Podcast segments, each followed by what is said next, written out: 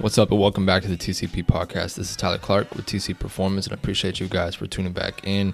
Again, this week I'm super excited for the guest. His name is Trevor Ragan. And what Trevor does really, really well is he breaks down the science of learning and he makes it extremely digestible. And obviously, if you're an avid listener of this podcast, you know already I'm big about learning, I'm big about motor, motor learning, skill acquisition, all these incredible things, especially how how it pertains to skill development, player development, and sport in general. So. Trevor isn't a basketball coach or a player development coach or anything like that, but it doesn't really matter. He's passionate about teaching people how to learn better and create better environments so it's more conducive to learning. And he's worked with a plethora of different groups. It could be a prison, it could be an MLB team, it could be a CEO company, and they're trying to get better as a group to learn better. It could be fifth graders. He has coached some basketball camps that we talk about, and it doesn't really matter who's in front of him. He's just teaching them skills and going through exercises to increase their ability to learn and just providing more knowledge overall about the process of learning and how to do it more optimally. And and again, Trevor does a phenomenal job of making it extremely digestible and I'm extremely excited for you guys to listen to this episode. So, without further ado, Trevor Ragan. What's up, everybody, and welcome back to the TCP podcast. This is Tyler Clark with TC Performance, and I appreciate you guys for tuning back in. Super excited for this week's episode. I have Trevor Ragan on. Um, Trevor, I'd like you to just introduce yourself, and after the introduction, just give us a little bit about your why. So, I run a website called the Learner Lab, and what I try to do is take I try to find the best science about how people learn and how we can do it better and then distill it down so I can explain it to just like a normal person like you and I. So half of my time I spend with the researchers, and then the other half of my time is spent building out content, podcasts, videos, and doing workshops about the science of how people learn. Awesome. And then what is the why behind doing that? I think the why behind doing that is um I've always been curious because like I come from a sports background and I think most people who are in that field always have a curiosity of like okay what could I do to get an edge? or like what could I do to get even better than I am? And so that's always been a part of who I am. And now that I'm in a position obviously like my sports career has been over for a long time it's sort of like combining my passion for creating content and learning with this other side of the equation, which is there's a ton of great science about how to practice better, how to get better at learning.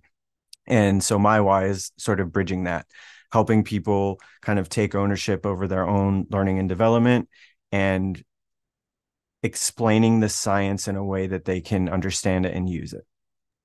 Absolutely. I love it. And I'm going to link all the podcast, the, the mm-hmm. The website and all that kind of good stuff for the listeners to listen to cool. themselves. But it's definitely been impactful for me. Um, and I appreciate the stuff that you do. Um, so like I told you a couple seconds ago, um, basketball audience, um, and a lot of the stuff that I do is is player development and team development, mm-hmm. and a big aspect of that is building better learners. Mm-hmm. So you coined um, the term, or I believe that you coined the term zoo tiger and jungle tiger.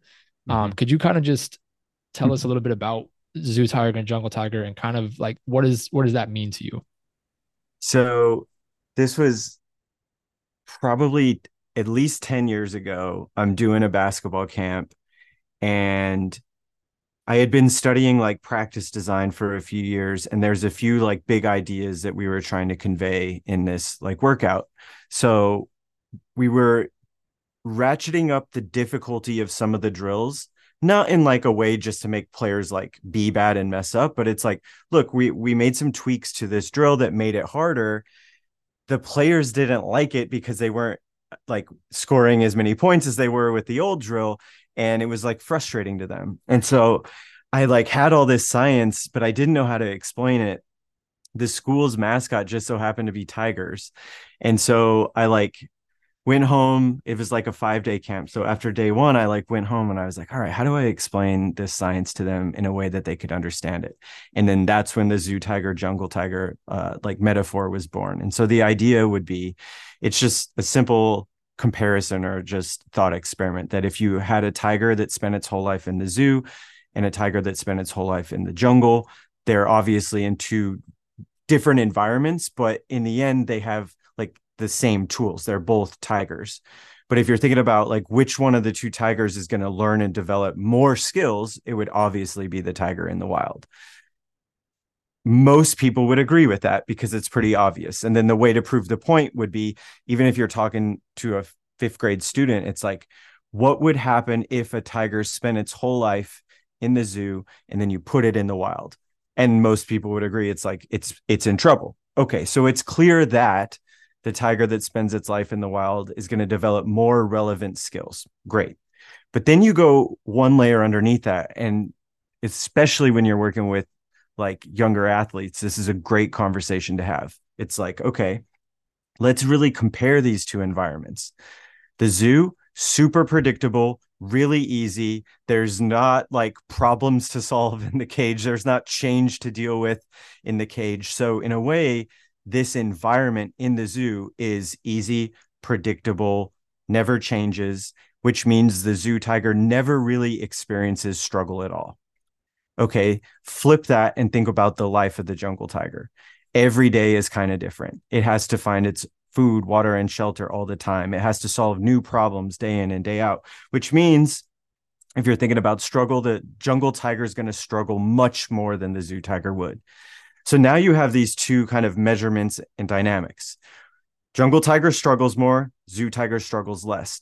Jungle tiger learns more, zoo tiger learns less. And so what we're trying to illustrate is yes, this tiger that spends its life in the wild, in the jungle, develops more.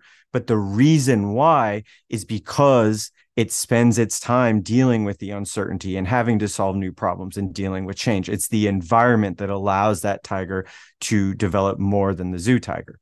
Then the final layer is to just bring that metaphor into the real world the whole idea about that comparison is it's an example of comfort zones. And the whole idea is if we spend every minute of a practice session or every minute of a drill inside of our comfort zone where we're not experimenting with new things, where we're not having to solve problems. Yeah, it's going to be easy and fun and predictable and we look good, but spending our whole life in the comfort zone is essentially spending our life in the zoo. But we've already made it clear with the metaphor that that's not what we want to do if we want to grow. And so to connect it to the real world, it's the best news for you and I and all the players we work with is look, tigers are stuck. You're in the zoo, you're in the jungle, and that never changes. You and I, we have a choice in the matter, and we can choose to spend time outside of our comfort zone. We can choose to stretch out of our comfort zone and spend time in the jungle. And like the examples of that are all around us. Like anytime we choose to do the right thing and better thing for learning versus the easy and comfortable option, that's an example of jungle tigering. So literally asking a question at the end of practice, that's being a jungle tiger because it's more difficult to do that than to not ask the question. Uh, playing one on one against someone who's a little bit better than you, that's an example of choosing to stretch out of your comfort zone. And so there's big and small examples of this all over the place. And what we're trying to make clear with not only the athletes we work with, but anyone that I work with, like I, I do a lot of work outside of sports, but we talk about the same stuff when we take our learning seriously and understand the things that we need to do to get better at stuff, one piece of that learning equation is finding ways to stretch a little bit out of the comfort zone. It doesn't feel good when we do that, but when we have that metaphor and we're like, okay, just because this makes me feel weird that doesn't mean I'm on the wrong path. That means I'm the jungle tiger right now. Because just like the jungle tiger, every day doesn't feel perfect all the time. It's not a mistake free life, but that life and that environment leads to growth and development. And so, yes, that's kind of like a long metaphor, but it is an important like pillar of the content um, that we touch on and not just like basketball camps but with like the corporate workshops. I do a lot of workshops with like major league baseball teams. Doesn't matter the group we we talk about that pillar of learning and there are many more but that's a big one. 100% i, I love the metaphor because it's like you said like so easy yeah. to just conceptualize for anybody. Um, and could be a fifth grader could be a pro athlete.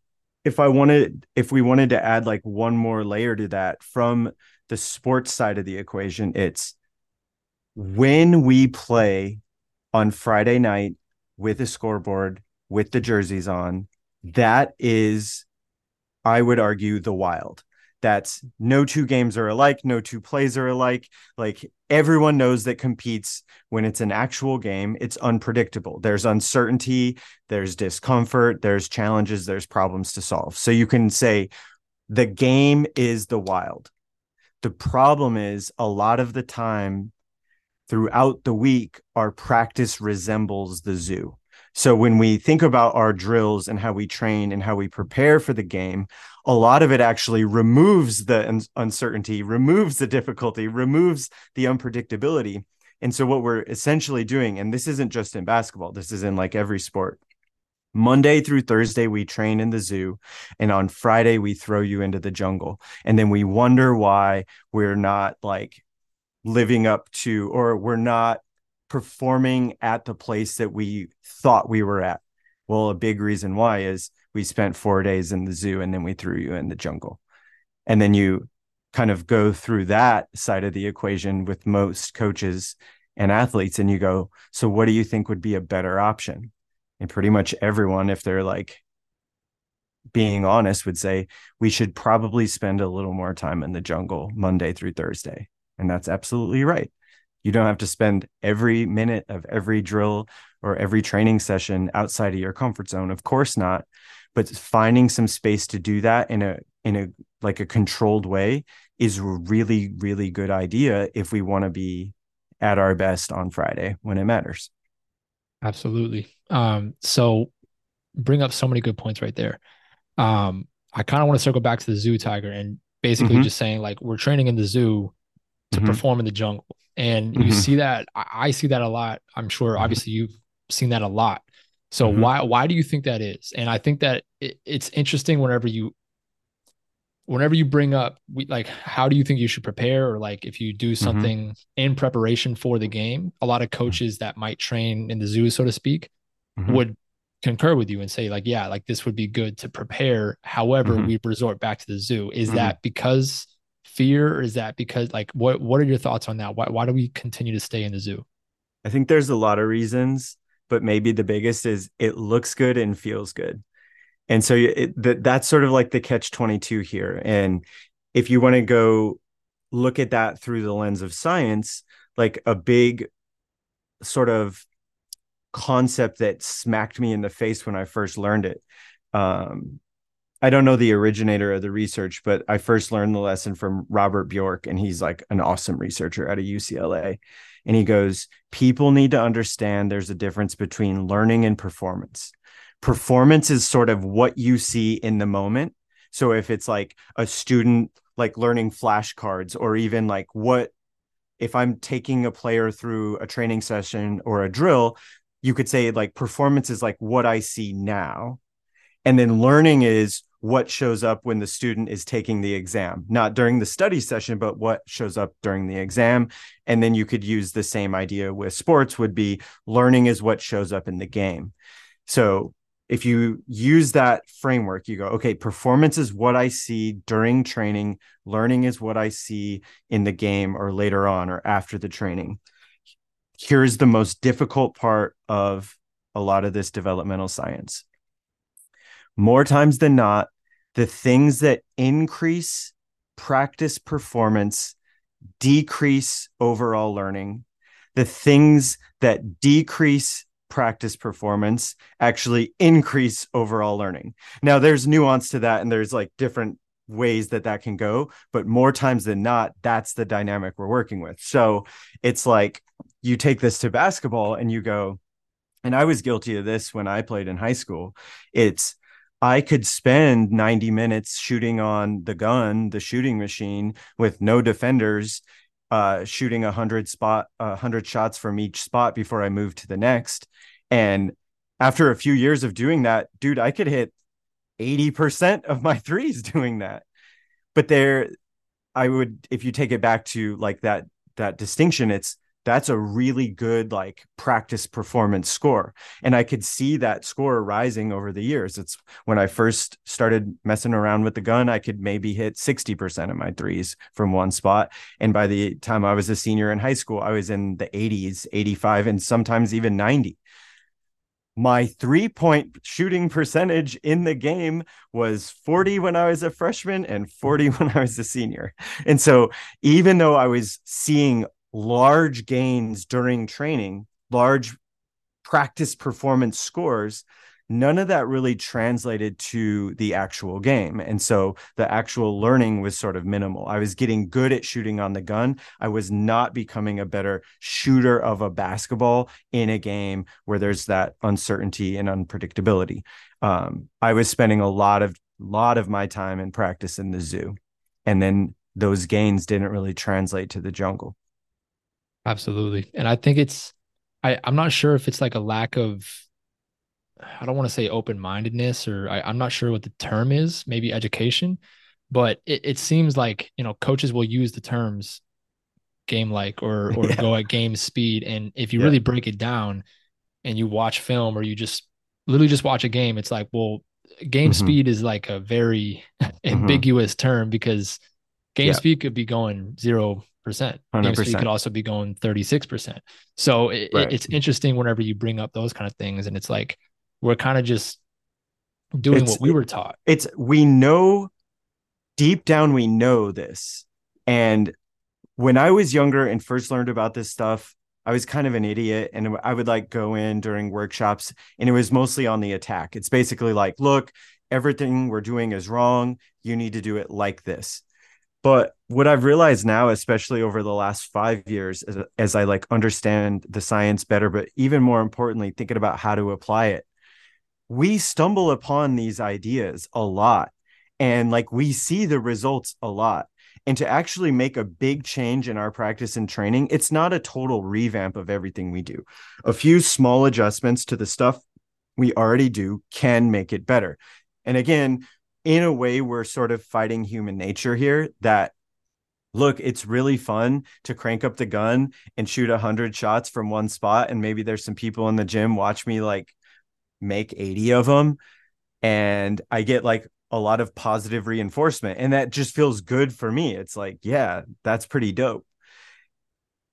If in that moment you walked up to me during that session and said, "Okay, like that's impressive. This next round though, instead of 100 shots from one spot, I'm going to ask you to mix it up." And so you receive the pass, you can catch and shoot this first one. Maybe the next one is one dribble to the left, and the next one is one dribble to the right. The next one, maybe uh, I have to pass it to you, you pass it back to me, then I shoot it. So, like, there's all sorts of ways that you could mix that up. And if I did that, I'm going to make fewer shots than the previous round. I just will. And so now again, I'm sacrificing my practice performance, and that doesn't feel good. It's like, oh, it felt so much better to make 85 versus 65 but you don't even have to be a basketball trainer to understand the value of that second iteration of the drill like you could ask my grandma which one of those uh, strategies is going to be better to prepare me for the game and my grandma would say the second one. And then i would say why? And she goes well you're just kind of getting used to like doing different things like you do in the game. It's like yeah that's basically what the science is saying. Now sometimes I look back at maybe my old content and I was trying to push people like too far in that direction where it's like, yeah, you got to get out of your comfort zone to grow. And then we go off the rails and we make practice like too difficult, too hard, and we can't function. I think it's about like finding this sweet spot. It's understanding the value of introducing a bit more uncertainty to our practice, maybe a little bit more difficulty, and understanding the value of spending a bit more time doing that it's going to translate better to the actual game. Um, and there's a lot of science that backs that up. Doesn't mean that they're like we have to spend every minute making drills as hard as they could possibly be. Of course not. But a bit more time um, than we're doing is probably a good investment for most people. Couldn't agree more. Um, to go off of you you mentioned it's like we're going to struggle so it's going to suck yeah. sometimes especially yeah. if you're sacrificing your performance in an environment like yeah. practice where you feel like you should be performing very well mm-hmm. so with that comes with having a positive mindset or at least some type of mindset to persevere and get through those struggling moments um, could you talk to me a little bit about a growth mindset and just yep. how important that is to see kind of the positivity and get through and kind of be a jungle tiger. I, I don't mm-hmm. see you kind of have to have growth mindset in order to be a jungle tiger. I'm with you.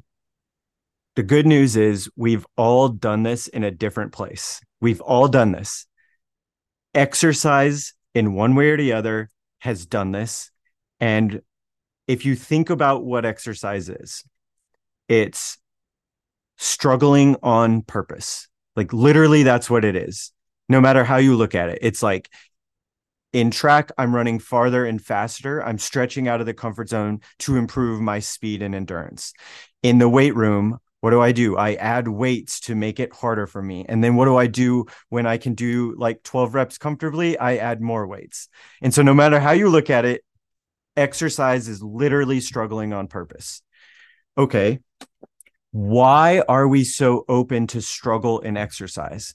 One, we know that that's how you grow your muscles. I have to challenge my muscles in order to grow. And so we're more open to adding weights and running farther and faster because we understand the value. Second, it's not necessarily fun to struggle during exercise. It's not doesn't feel good at all. Like the last 4 reps of a like a set of squats or bench press, that doesn't feel good, but I'm open to the struggle and discomfort because once again, I understand there's value to it. So again, we've all been sold on this idea that good the right amount of struggle is a good idea if we're trying to get bigger faster and stronger. We are more open to doing it because we understand the value. And even when it feels kind of weird we're still open to doing it because we know this is how i get stronger. Now the problem is all of those points are true when it comes to learning, but it's just like less well known and maybe less visible and less obvious. But those same rules apply. It's like when we teach people the value of like productive struggle when it comes to practice, they're more open to doing it because they understand this can help me get better. And that's the huge aha moment, if I'm being real, with our basketball camps that I had. For the first three years of doing the camps, I only understood the practice design science. Like, hey, here's the things to do to make drills in practice better. And we would do these things. We would throw people out of their comfort zone throw them into the jungle and some would like do well but most of the players didn't like it at all. And the aha moment i had is like wait we don't just need to build the perfect practice plan or the perfect drills the other side of the equation is teaching the players why we're doing this so it's not just this drill scientifically better it's like hey here's the science explained in a simplified way. And what we're trying to do is get players bought into like, look, when we make a drill harder, it's not just to mess you up and make you look bad. We're making this drill harder because it actually makes you better and faster. And the improvements you make are more likely to show up on Friday. And so spending some time on the why and then spending some time this go- goes back to the question you asked on the mental side of learning is a really really good idea mental side of learning I think one easy, low hanging fruit for all of us is explaining the value of struggle when it comes to learning. So we do we do a good job in exercise, but like, like let's bring that to learning. Two is reminding everyone that we work with, and it doesn't matter their age, when a human is stretched out of their comfort zone, it is no longer comfortable. And that seems so obvious, but that's really important to know that when I stretch you out of your comfort zone, it's going to create a level of discomfort. You're going to feel weird. That does not mean you're doing something wrong. And that does not mean you're on the wrong path. You go back to the example of working out. Like if I didn't know that it's okay if my arms shake a little bit, like that's part of the muscles being fatigued. But if I didn't know that, I'd be like, oh, that's bad. That feels weird. I'm done. But because I know that that's the feeling of challenging my muscles, I'm more open to doing it. But we have to do the same thing with sort of the emotional discomfort that we feel when it comes to learning and remind people that just because this thing is making me feel a bit uncomfortable and weird doesn't mean I'm doing something wrong or that the drill is bad or that there's something wrong with me. So it's some people call that like giving people permission to feel and just reminding them that the the emotional side of this um, is very normal and then the third layer is what you said and i 100% agree it's helping athletes and coaches and everyone understand the basics of what it means to have a growth mindset there's a lot of different definitions out there i think a lot of people make it out to be something that it's not. But at its core, a growth mindset is the simple but powerful belief that we can get better at stuff. And that's what it is. I believe I can get better at stuff. Big stuff, small stuff, doesn't matter. That's the core of a growth mindset. The opposite of that, and the term that a lot of people use is called a fixed mindset, which would be the idea that I can't learn that skill. I can't figure out that drill. I can't play that position. Now, with those two definitions, you see that look, in different situations in our lives, we might operate from one of those two mindsets. But the idea is, and you said this, and you're right, if I'm going to get better at learning, if I'm going to jungle tiger, if I want to get the most out of my training and practice, it's a really good idea to understand what a growth mindset is and try to spend a little bit more time there. Now, just because you believe you can grow and learn stuff doesn't mean it happens overnight and that doesn't mean you're going to be the best at everything you ever try to practice.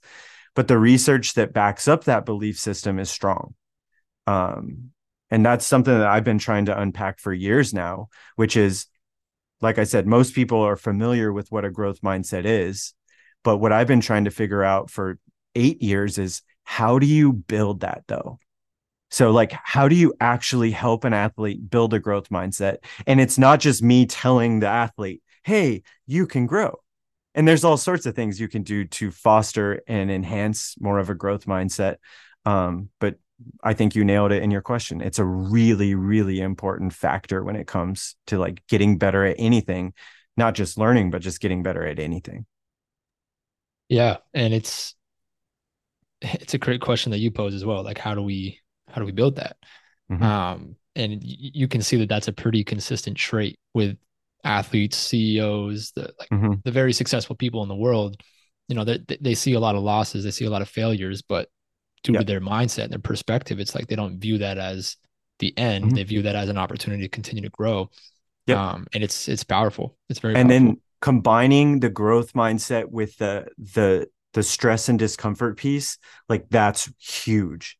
So like you you're right what you just said. There a lot of the most successful people when they experience a setback, they find the opportunity to grow, they like stick with it, they try something new and eventually they like overcome that obstacle and they're even better than they were before they experienced the setback. Well, a big part of that journey is being open to the discomfort because one, it doesn't feel good when you fail. Two, during that process of experimentation and trial and error, there's a lot of uncertainty. That doesn't feel good either. And so it's about that combo of believing that I can eventually figure this out in one way or the other. I can get better at this thing. And then two, I am open to the discomfort that comes with that journey of learning and growing and experimenting and getting better. Like both of those matter a lot. I would argue that those are the two most important building blocks if you want to get better at learning. 100%. Um, now, say we are helping athletes, whoever d- doesn't have to just be athletes, kids in mm-hmm. school, um, whatever programs you're working with, kind of incorporate that growth growth mindset, and we're mm-hmm. building practices and all this good stuff. Now, uh, an important thing that I see that coaches struggle with as well is the feedback they use in mm-hmm. practices and in classrooms. If it's a mm-hmm. teacher, whatever the the the environment may be, can you talk to me a little bit about feedback and just the importance and what is what is good and maybe bad feedback as well? Yeah. So this is a big topic and we have some videos out about it and some of the videos are pretty good but i think they only touch on like the tip of the iceberg and so this is something I've been working on in uh, like backstage for a couple years now. I'm I'm trying to figure this out. Um, it's not as polished as the jungle zoo tiger, the stuff that we've already talked about. Like that stuff I've been fleshing out for nine years, and I think I'm good at explaining it. This is a little messier. I think let's just take it from the top. Feedback is really, really important because one, it is a strong signal of what is actually valued. So a lot of people in leadership roles will tell their people, like, hey, these are our values or these are the things that are important. And so you see this a lot in sports. You said it earlier. It's like people will say like we're all about game speed. We're about getting game reps. We say stuff like that. Or we're all about like bouncing back when things get hard. So we say what our values are. Great. Feedback is a magical moment to walk the walk and feedback again is a strong signal of like well what is actually valued if i only praise my people when things go well think about the underlying signal that's being sent I value you when you perform well. Great. Well, the truth is, all humans, we love getting positive feedback. Like that's human nature. We're probably not going to change that. So, okay, I'm in this system where I get most of my positive feedback or praise when I perform well. What is the easiest way to receive more of that praise? Do things that make me look good. So it's like, okay, if I'm getting a lot of praise when I perform well, I want to go find the the the the most predictable and easy way to continue looking good. Well, if you've been listening to our conversation for the last 30 minutes, right. you see like that's kind of like pulling in opposite directions. And so then the idea is how could we in our feedback send a more powerful and important signal which is I value you when you make choices and do things that help you grow and get better. And that's not always just choosing the easy way out. And that's not always just playing someone you know you can beat. How can I give positive feedback and reinforcement when I see someone make that little stretch out of their comfort zone and choose to jungle tiger? So, can I give praise when I recognize these jungle tiger moments, even if they're small? So if a player does stay after practice and ask a question, it's like, yo, that's pretty cool that you did that. It's uncomfortable to ask questions like that. And I see you doing that. And not many people can do that. Like it's difficult. So you see, I'm rewarding the courageous act. This is not participation trophies or any of that, but I'm searching for these moments where people make that choice to stretch out of their comfort zone. And I'm valuing that. I'm praising that. I'm rewarding that. And then now I'm creating a system where the people around me feel valued when they do the things that help them grow, not just when they look great. So I would say that's probably framework number one is what is the underlying signal that's being sent with this feedback? You can go deeper there and there's some good research by Amy Edmondson, and she's sort of like probably the best researcher on group learning environments, um, how to talk and think about failure when it comes to like group dynamics. And she she goes, a big part of creating a better learning environment is inviting action. So this is like inviting action is creating an environment where we're stretching people out of their comfort zone. So inviting action might be, hey, uh, for this training session, we are going to play this team that's a little better than us or i brought in some older players or i um, i'm going to sh- change the rules of this drill to make it a little bit more difficult. I'm inviting action. Or if you're going on more of the the emotional and mental side of learning inviting action could be as a trainer or coach. Hey if you ever have a question about any of um, the drills that we do and why we do it please come ask that's inviting action. I'm inviting people to engage in learning behaviors. Okay, that's not rocket science.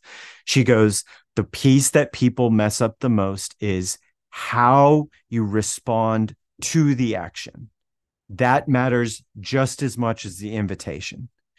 And when she said that to me, man, it was on Zoom, like my head exploded because I think that is such a missing piece. So you think about sports, a lot of coaches will say, Hey, we value mistakes. We know struggle is important. We want you to get out of your comfort zone. And then a player does something out of their comfort zone and messes up. And what is our response more times than not? usually a negative one. So it's like I invited you to Jungle Tiger and invited you to engage in this behavior, but then my response to the behavior doesn't support the original invitation. And you see this in the workplace too. Like you see it everywhere. So again, if we're like, what does this mean for most coaches? It's can my response align with the invitation? If I'm asking people to jungle tiger and stretch out of their comfort zone, and then when I see it happen, I need to reward the courageous act. But then this doesn't mean I'm like being fake nice with my people. It's okay to give honest feedback. It's okay to be like, look, uh, in volleyball, it's like if we're working on like a new approach in swing, I'm asking you to stretch out of your comfort zone, and then a player hits it into the net. Of course, that's not our goal. The player and me as the head coach, we don't want you to hit in, into the net, but I recognize the fact that you tried this new approach with this great arm swing. And just because you hit it in the net doesn't mean the rest of the stuff wasn't good. And again, I'm rewarding the rep, I'm rewarding the swing. I'm not rewarding you for hitting it into the net. I'm rewarding you for trying. And what's that going to do? It creates an environment where that player is more likely to take that swing again and again and again. And if they take that swing five times, nine times, 20 times, who knows? It depends on the player. Eventually they figure the skill out. But then you compare that to what you see a lot in gyms at all levels, to be real, which is, hey, we want you to experiment with this new approach. They experiment with the new approach, the new swing, and they hit it into the net. And we go, don't hit it into the net. And then what do they do the next time? They revert back to the comfortable way because they don't want to hit it into the net and get yelled at. So again, it's like we invite this action and then we have to respond properly. It's not being fake nice, it's not giving empty praise, but we're we're rewarding the courageous act of trying something new and we're encouraging more of that downstream. Absolutely. I I try to I mean I I started somewhere as well, just like anybody. And mm-hmm. the more that I learn, the better that I get as a coach and just yeah, as a leader in general with whoever I'm around. Um, mm-hmm. And that was a big thing for me. I, I would I would always reward like a nice made layup or a good jump shot, a good pass, yeah. which is yeah. great, and we need yeah. to do that. 100%. But at the same time, the more literature that I read and the more that I was exposed to some research, it's like, well, mm-hmm. let's reward the decisions that got yes. them there even yes. if they didn't make the right outcome yes. or it didn't happen correctly. And that's that's been a big shift for me as far as coaching. Yes, you can have a great process and a bad outcome and you can have a crappy process and a good outcome. And so it's just like understanding all the different dynamics of that and rewarding the right thing. Absolutely. Um some some books and just research that I've read as well like just implicit versus explicit um mm-hmm. even like the the game of inner tennis um mm-hmm. that that was been pretty impactful for me as well mm-hmm. um rob gray's book how we want to learn to move just some stuff that mm-hmm. i've learned he's great read he's great. yeah rob yeah. gray is great um could you dive in a little bit from more of a specific like teaching maybe talking about technique um from an implicit versus explicit standpoint kind of the difference between those two and maybe your opinion on those as well like is there is there is there a time for both is it like what is what is the time and place for both of those so that part i it's like i understand kind of the basics and it was one of those things that especially when i was doing like more of the camp stuff i uh, where i was at was i think we can make we only have 5 days and i think that if we're doing all this other stuff right maybe that would be another piece of the puzzle but we don't have like time to do everything perfectly. So that wasn't something that I explored. That being said, I've heard a lot of people talk about it and I understand the value of it. Here's how we went about not actually talking about this research but trying to apply it in a like like a, a makeshift way and we saw some like benefits. And so one was if we were going to teach players a new technique or skill, almost always first we would find video footage of someone executing the skill properly. So that could even be if I'm working with middle schoolers, like it could be a video of LeBron or Kobe or something like that. Okay. And that's how we first started. And it's like, hey, look at this skill. But then I was like, okay, hold on. There's sometimes a disconnect here, which is if I'm an eighth grader and you're showing me a video of LeBron doing it, probably in my head, I'm like, that's great. Uh, I'm not LeBron. And so it's like now I'm creating this gap of like who I know I am and then this video, and that seems weird. So then iteration one was can we find footage of someone that is like a similar age to the group that we're working with? And think about the signal that's sending. It's like, oh, this other eighth grader is executing this move. And then that's sending the signal of like, oh, if they could do it, so could I. Okay, so that that's good. Then we go, can we find footage of someone executing that skill in a game and foster a discussion with the athletes about why do you think it would be impactful to build this skill? So they're kind of watching this footage say like we're teaching seventh graders to shoot a floater and so we have a bunch of clips where they see maybe shorter players getting off layups in traffic or people going really, really fast, but finishing with touch. So now you see, I'm guiding this conversation where they're like, whoa, it seems like this is a good skill because you can get your shot off in traffic, even if there's taller people, or I can finish with touch, even if I'm running fast. So now I'm giving them the why, but I'm kind of guiding them there. So that's layer one. Then we go, can we break down that skill into three obvious keys? Three skill keys of like what it is that's happening in that skill. And they can be very broad and very general. Now, when I first did that, we would let people talk about like body parts, and that goes into like the internal style of feedback the the change that we made after I learned about some of the science is like, okay, the skill keys we create can't be about body parts. Like, let's make it more external. And with some creativity, like they figured it out. And so that again was like my makeshift way of applying it. That being said, we saw a lot of upside in that whole process. Find video of someone really, really good, find video of someone that looks like the group I'm working with, find video of the skill being executed in the game so they see the importance and value of it. So now it's like, oh, I want to be good at this skill because I see the use case. And then also use the video footage to create the skill keys that it's like this, this, this, which is describing what that skill is. So that's all like leading up to the skill. And then we would allow players to go and experience in a really like controlled environment the ins and outs of the skill. So let's just keep using the floater example. Like if we were doing this in camp we would let all the players like spend maybe five minutes alone at a hoop kind of like getting the ins and outs of like how does this feel? Like what does this look like and we'd be going around with an iPad like filming them so then they could get this visual feedback of like okay that's what it looked like during the example footage and this is what I look like. And we're helping them compare the two. They're getting like visual feedback here and they're just experimenting with it.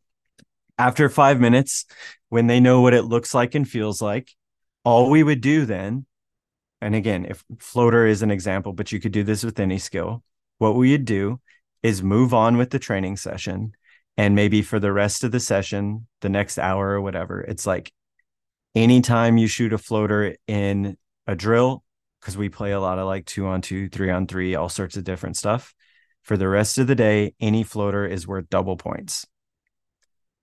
That seems so small but like we saw great we saw a lot of benefits to that process and it's not something that I've ever really shared before. I don't have a video about it, but that whole process was sweet, which is we're g- providing visual uh, cues so the players know what it looks like and feels like. We help allow them to create the three skill keys.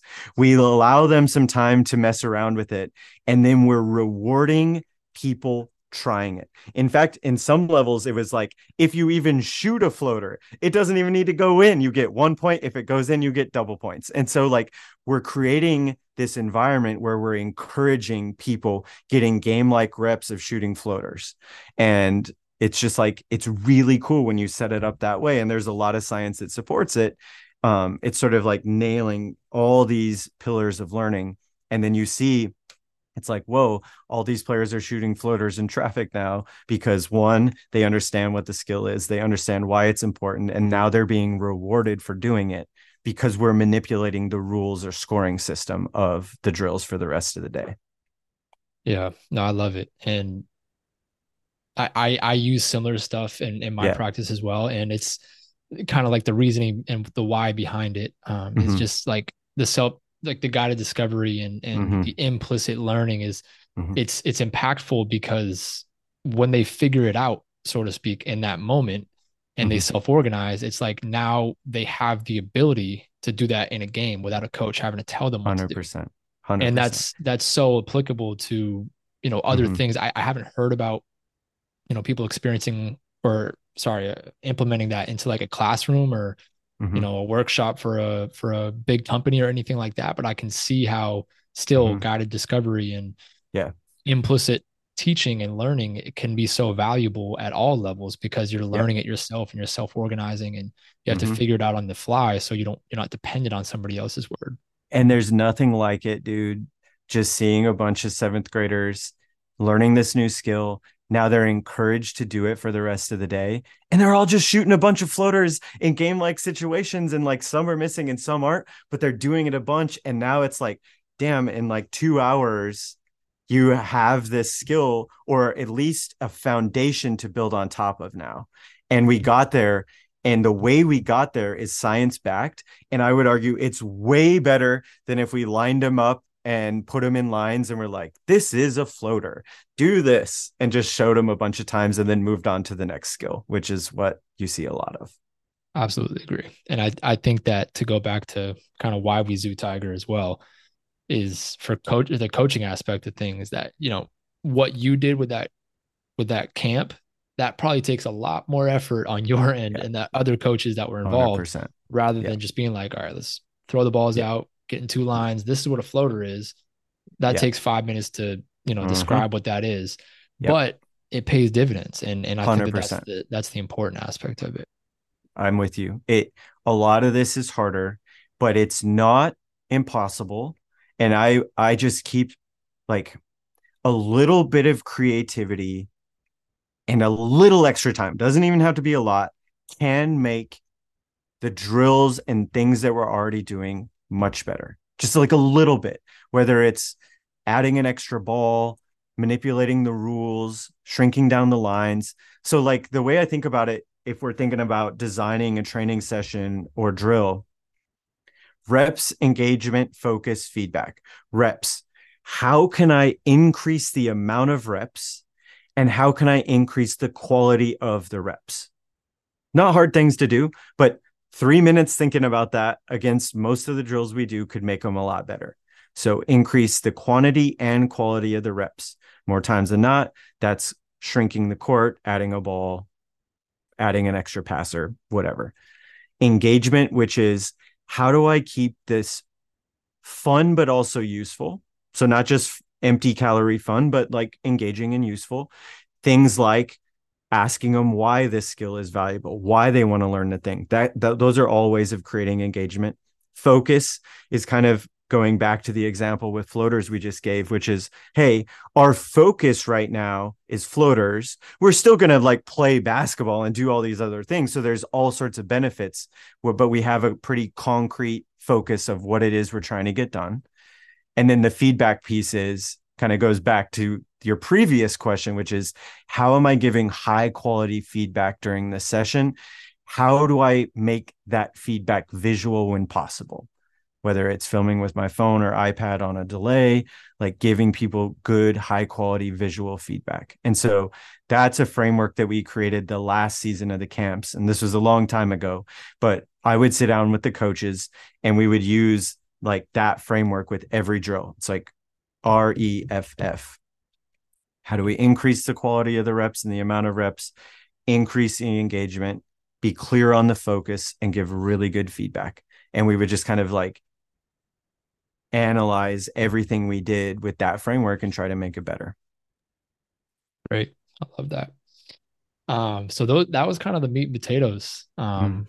I thought that was phenomenal. Uh, do you have like maybe five minutes to go through like a little speed round? Yeah, yeah, yeah, yeah, for sure. Awesome. Um, so first question I want to ask is if you had to pinpoint maybe one book that was like the most impactful book, could be any any topic or author, whatever it is. If if one book comes to mind, what what would that be? I'm gonna gonna do two. Peak by Anders Ericsson and The War of Art by Steven Pressfield. They're two very different ones, and they're both really good. Love it. Um, if there was one meal, you can only eat one meal for the rest of your life, what would that be? Oh, I'm torn between Mexican or sushi, but probably just give me like great street tacos and I'm happy guy. I, I cannot disagree with that. um, if there was one place that you could spend the rest of your life in the entire world, where would that place be? Sydney, Australia. Interesting.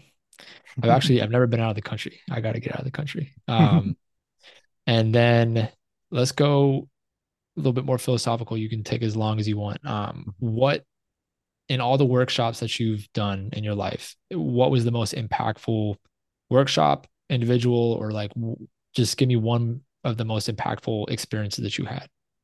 Perfect. So it's 2000, 2017 or 18. I'm doing a workshop in a prison in Kansas. No, this one was West Virginia, prison in West Virginia. We go for like two hours. There's 90 guys in the workshop. It goes well. We talked about building blocks of learning, a lot of the stuff that you and I just talked about. At the end of the session, eight guys come up to me and they invite me. They're like, Hey, if you're not busy, can you hang out for another hour? We want to pick your brain and like learn more stuff. So I hang out with these guys for an hour and it's awesome. They're like, yeah, we're trying to build a library here. Like, what books do you think we should get in the library? Uh, they told me that they're setting up a Shark Tank uh, competition so people on the inside can come up with business plans and like maybe these are things they could do when they're released from prison. And they were asking me about like the best ways to do that.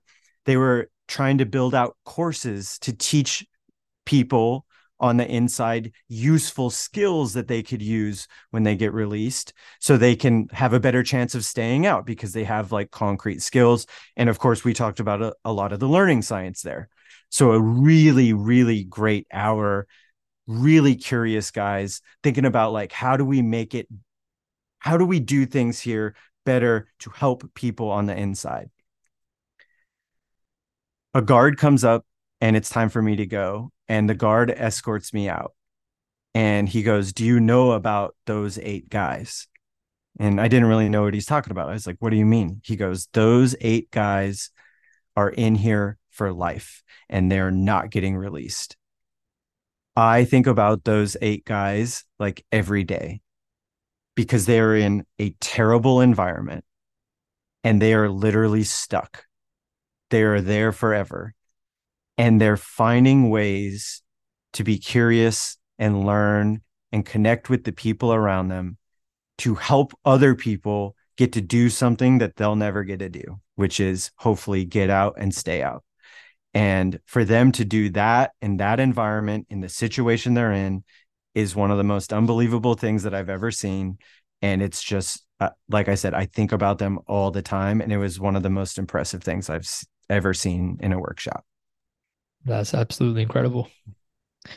Um, awesome, man. I really appreciate your time. Uh, before you go, I, please plug away to anything that you have. Where where can people find you? Like I said, I'll I'll attach it into the show notes as well.